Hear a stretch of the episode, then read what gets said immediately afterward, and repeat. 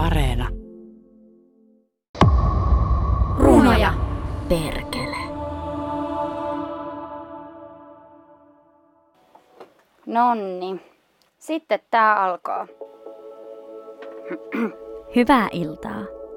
Tämä on Runoja Perkele podcast ja mun nimi on Laura. Mä haluaisin olla jonkinlainen runosoturi. Tässä ohjelmassa pohditaan suomeksi kirjoitettua runoutta viimeisen kymmenen vuoden ajalta. Mä oon kirjoittanut oman runokirjan, mutta silti musta tuntuu, että mä en ymmärrä runoudesta mitään. Runoista puhuminen on mun mielestä usein aika vaikeaa, mutta niin on äänisuunnitteleminenkin. Ja tässä ohjelmassa kokeilen tehdä niitä molempia. Hemmetti, mistä hiiri on tuolla? Tämän jakson runoilija on Elsa Tölli, Minun sydämeni on särkynyt. Joka pohtii, miten esiintyminen ja kirjoittaminen punoutuvat yhteen ja miten live-tilanteessa lauseet muuttavat merkitystään. Mä laitan vähän kovemmalle tätä synaa. Sitten soitamme kosmologi Syksy Räsäselle, joka toteaa, että esimerkiksi Lähi-idässä runoutta seurataan osana arkea ja yhteiskunnallista keskustelua. Lopuksi kuulemme runokollektiivi Black Modernismin Juoksin loppumatkan, että ehtisin. Juoksin loppumatkan, että ehtisin. Juoksin loppumatkan, että ehtisin. Tulkitsevan töllin lavarunoja. 12. luku. Oppitunti esiintymisestä. No moikka moi, mä oon Elsa Tölli ja olen runoilija ja esiintyvä runoilija tai lavarunoilija. Ja rakastan esitysten tekemistä, värikylläisten ja intensiivisten runoesitysten tekemistä. No mun kohdalla runous ja esiintyminen punoutuu tosi vahvasti yhteen, vaikka olen kyllä aloittanut kirjoittamisen niin kuin jonkin verran ennen kuin esiinnyin, mutta tosi nopeasti siihen tuli se esiintyminen mukaan ja, ja on kyllä aina nauttinut nyttemmin sit nimenomaan sitä esiintymistilanteesta ja sen hiomisesta ja, ja siitä, että mitä se tuo siihen runouteen lisää. Ja, että nimenomaan esi- esittävässä runoudessa joskus joku tosi yksinkertaiselta ns. tai kliseiseltä kuulostava lause, niin kuin vaikka joku minun sydämeni on särkynyt. Voi olla niin kuin paperilla tosi kornia, tylsä, mutta sitten tulkittaessa esiintyjällä, siinä on niin eri fysiikan lait siellä lavalla, että se voi olla yhtäkkiä se sama kornilause voi olla sille maailman vaikuttavin ja painokkain. Joskus on kuullut kyllä sitä, että tällaiset ulkokirjalliset tai ulkorunolliset esitykselliset keinot veis jotain pois siltä tekstistä, siitä tekstistä tai veis huomiota pois siitä tekstistä. Mutta mä itse ajattelen silleen, että se on, kysymys on ehkä siitä, että mihin pyrkii taiteilijana, että pyrkiikö esittelemään jonkun tekstin rakennetta jotenkin lausetasolla tai kielen tasolla, niin silloin se mustaa valkoisella ratkaisu on varmasti parempi, että siinä ei ole niin mitään ns. ylimääräistä, mutta omissa esityksissä itselle just tosi paljon ne kaikki ilmiasuilla ja rytmeillä ja, ja rooleilla leikittelyt on niin iso osa sitä runoutta ja kaikki, että mä mieluummin niin kuin, mä tykkään miettiä kaikki intonaatiot ja miten eri lauseita sanotaan eri tavoilla, miten kaikki maskuliinisuudet ja feminiinisyydet ja mitkä ikinä vahvuudet ja heikkoudet ja hauraudet ja kaikki maailman niin kuin eri tällaiset inhimilliset puolet näkyy eri tavalla. Tällaisessa fyysisessä tilanteessa. Kun runoja esitetään livenä, valitut elementit ovat aina osa esityksen sisältöä. Vaatteet, valot, maskeeraus, rekvisiitta tai mahdollinen koreografia. Ne vaikuttavat tulkintoihimme myös silloin, kun saamme vaikutelman, että ne eivät olisi aktiivisia valintoja. Esimerkkejä. Vuonna 2001 Britney Spears esiintyi MTV musiikkivideogaalassa tanssijoiden, liikkuvien lavasteiden ja eläimien kerran. Britney tanssi yli kaksimetrinen pyyttönkäärme olkapäällään laulajan I'm a slave for you astumatta askeltakaan harhaan. Vuonna 1992 Nirvana esiintyi Reading-festareilla täydellisen hallitun kaauksen vallitessa. Kurt Cobain tuotiin lavalle pyörätuolilla sairaala-asussa. Esityksen koreografia tuntuu viestittävän arvaamattomuutta ja Cobain itse laulaa Come as you are.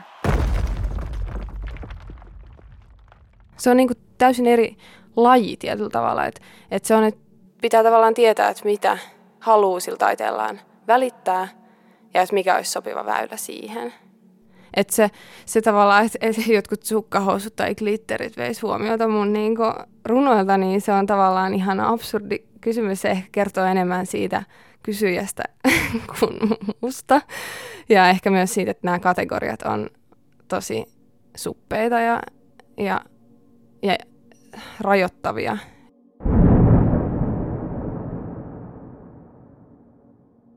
Tuskin joltain muusikoltakaan kysyttäisiin silleen, että viekö tämä live-tilanne jotenkin, tämä, että miten saatat kontaktia yleisöön ja miten, miten sun energia ja läsnäolo lavalla, niin viekö nämä niin huomioon pois tästä musiikista. Et se on tavallaan niin kuin todella tärkeä osa sitä live-esitystä. Mä vaan rakastan hioa niiden esityksien sitä alkuja ja loppuja ja sitä, sitä kaikkea, kaikkea niin kuin kehollisuuteen ja tanssillisuuteen ja mihin ikinä niin kuin siihen esitystilanteeseen liittyvää niin kuin vähintään yhtä paljon kuin sit siihen kielen tasolla.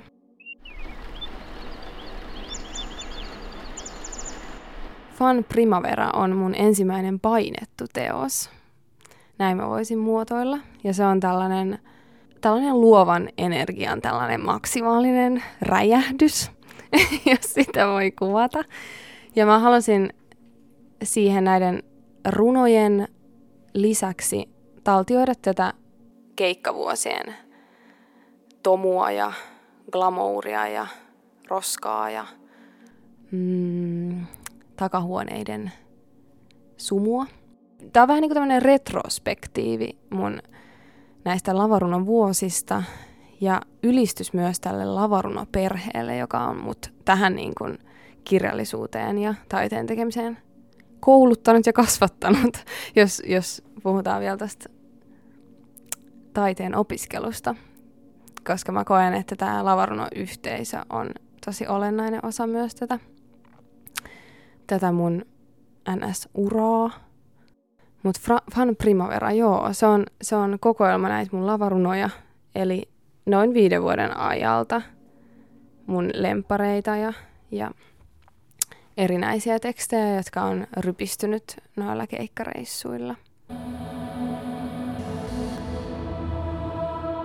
Tämä lähti tosi orgaanisesti nimenomaan tällaisesta chinen tekemiseen, tosi fyysisen chinen tekemisen ilosta ja tällaisesta askartelun ja käsityöläisyyden innosta, joka mulla on ollut kyllä elämässä tosi pitkään. Ja, ja mä oon joskus miettinyt, että jos mä julkaisisin runoja, niin kyllä mä oon aina halunnut, että siinä jotenkin näkyisi se keikkailun ja esiintymisen arvaamattomuus ja, ja energia ja, ja tietty sellainen rosoisuus.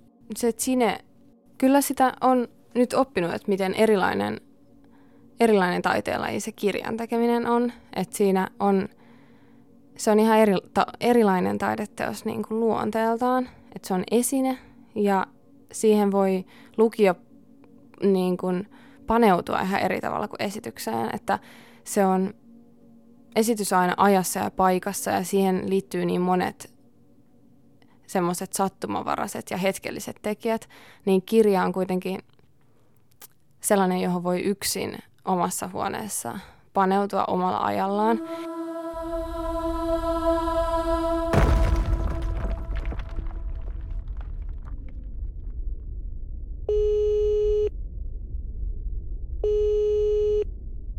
Tervehdys, mä oon Syksy Räsänen, kosmologi Helsingin yliopistolta. Jos ajattelee runoutta ja kansalaisaktivismia, niin perinteisesti poliittisella runoudella hän on ollut erittäin suuri merkitys. Jos ajattelee vaikka Suomea, niin Suomen koko suomalaisuuden muodostamisessa runoudella, Kalevalla, Kantelettarella ja tietysti niiden pohjalla olevalla perimärunoudella on ollut aivan valtava merkitys. Minkälaista poliittista runoutta Suomi tai maailma tällä hetkellä tarvitsee? Mm, Musta, mulle tulee ensimmäisenä mieleen se, että tällä hetkellä ää, runous ei Suomessa ole tämmöinen kovin suuria ihmisryhmiä tavoittava ilmaisun muoto. On sinänsä kiinnostavaa, että esimerkiksi Palestiinassa ja yleensäkin lähi asia on toisin. Et siellä on niin kuin tavallista, että on poliittista runoutta ja, ää, ja runoutta, myös seurataan en, runoutta myös seurataan enemmän, että on niin ihan normaalia ää, esimerkiksi vaikka että ruvetaan laulamaan jonkun, jonkun, tota, jonkun vaikka Mahmoud Darwishin tekstiä tai, tai esitetään sitä tai jotain tällaista. Ja Suomessahan se runouden yhteys tota, arkipäiväiseen elämään ja keskusteluun on katkennut, jos sitä on. Tota, ja, ja mun mielestä olisi, olisi kiinnostavaa, ää, jos sitä runoutta saataisiin enemmän osaksi tätä yhteiskunnallista keskustelua. Ja siinä yhteydessä voidaan sitten voidaan sit niinku kysyä sitä, että millaista, tämän, millaista tämä runoinen pitäisi olla, miten se voisi olla, osallistua siihen keskusteluun. Mutta se ensimmäinen kysymys, mikä pitäisi olla äh, ratkaistuna, on se, että millä tavalla runous olisi jollain tavalla nivoutunut tähän keskusteluun. Että millä tavalla, ehkä millainen runous tai millainen runouden esittämistapa olisi sellaista, joka olisi lähempänä sitä, miten ihmiset viestii nykyään.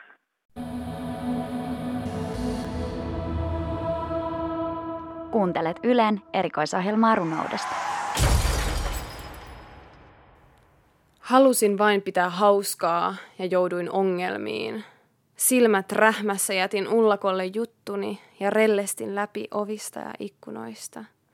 Eikä elämä kuule hiljaista pyyntöä, on se saatava rääkymään täydellä vimmalla. Kaikessa hiljaisuudessa kasvoin mieleltäni raskaaksi ja dystopian sydämeen unohdin säkeeni – Röyhkeänä poikana menin juhlista juhliin, olin surusta ihoton ja hyväksikäytin rakkautta. Rakensin uskalluksen rippeistä kipeän kilven ja jaksoin puskea syrjään möllöttävät katseet. Ja tietäisitte vaan, kuinka ne baareissa toljotti. Kynät kynsien luulivat näkevänsä minut, vaikka sokeina täyttivät onttoa päätään. Ja tietäisitte vaan, kuinka ne baareissa maalasi, tukki reittejä ja kotiini oksensi. Ne sanoi minun kuuluvan kaupan kassalle, punaisten lyhtyjen hohtaviin lohtuihin, raivostui kaikesta ja viskas friikin kadulle. Ja niin minä lopulta meninkin. Kaikkiin paikkoihin, jonne vain uskalsin. Yritin kaikkeni kuin jumiin jäänyt kone, joka rattaat irvessä harmaudessa tärisee. Kuristuin myyjänä muotissa ja lääkärin tuolissa ja hajosin salaisuuksieni haaleaan kompostiin. Kuka sinä olit? Viulun ohut itku iltapäivässä, kun lopulta mukulakivisten sokkeloiden polte, jossa vietetään kesää, aikaa kulunut ja vietetään kevättä. Linnut liversiä aamuja sarasti, kun aueneet aistit antoi kaiken sen anteeksi. Heräsin, nauroin ja itkin onnesta, kun pääsin juoksemaan valvonnasta näin kauaksi. Yllä multaa, silkki hepeneet ja metallit, ja olin taas se tanssiva normiton olento, ystävänä villi ja helläsilmä nukkuvainen, joka jaksaa tanssia, myötäelää ja kertoa juttuja. Avauduttiin vuosista ja hätäkeskuksen ohjeista. Ilkasteltiin siniset huulet pehmeinä ja tilkkutäkin alla toivuttiin. Suutelin samaan aikaan tyttöä ja poikaa ja otin sotkustani mukaan kaiken mitä kerkesin. Olen ryöminyt palavasta talosta, olen pahoillani. Sanoin aina, etten pystyisi pelastamaan muita. Vain kuivatut chilit ja silmässä laastari, kourassa unohtuneet onnen murskeet. Olen lopulta löytänyt paikkani kuin home ja kasvanut kaiken aikaa uudelleen taloksi. Haen ullakolle unohtuneet kahjot ideani ja minua katsoo silmiin kokematon huimapää. Se on yhä siellä – vapaa ja hiuksistaan takkuinen. Ja se tahtoo vain pitää hauskaa minun kanssani. Seuraavaksi kuulemme runokollektiivi Black Modernismin tulkinnan Töllin lavarunoista. Vierailevana äänenä toimii Laura Palanne.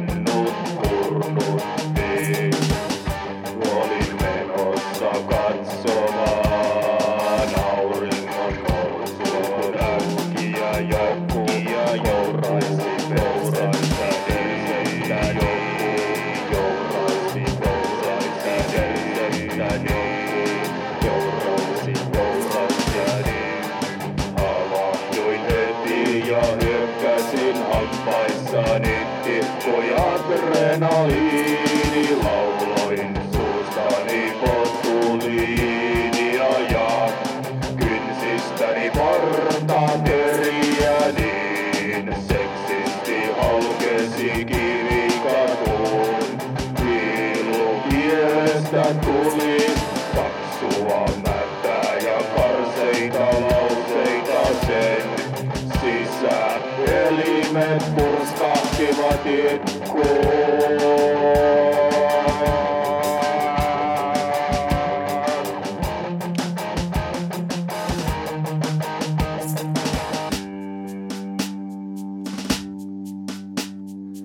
Vesisilmät vapisivat, lopulta muuttuivat. Katu laajeni ja valo paljasti rakenteet. Samalla aamu nousi ja nousi. Juoksin loppumatkan,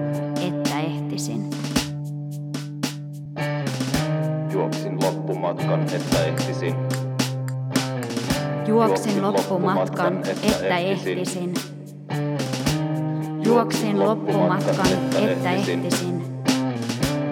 Juoksin loppumatkan, että ehtisin. Juoksin loppumatkan, että ehtisin.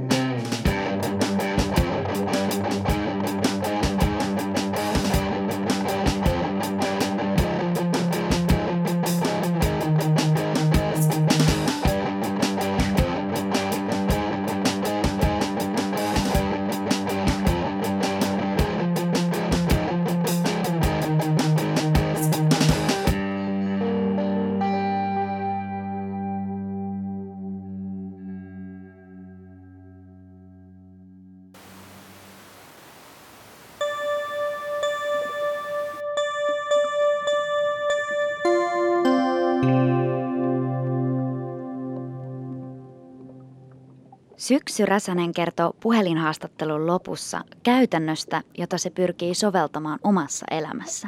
Ja se menee näin. Jos arjen pienet asiat ahdistavat, kannattaa ajatella universumin isoa mittakaavaa. Ja sitten kun iso mittakaava ahdistaa, kannattaa ajatella arjen pieniä asioita. Hyvää yötä!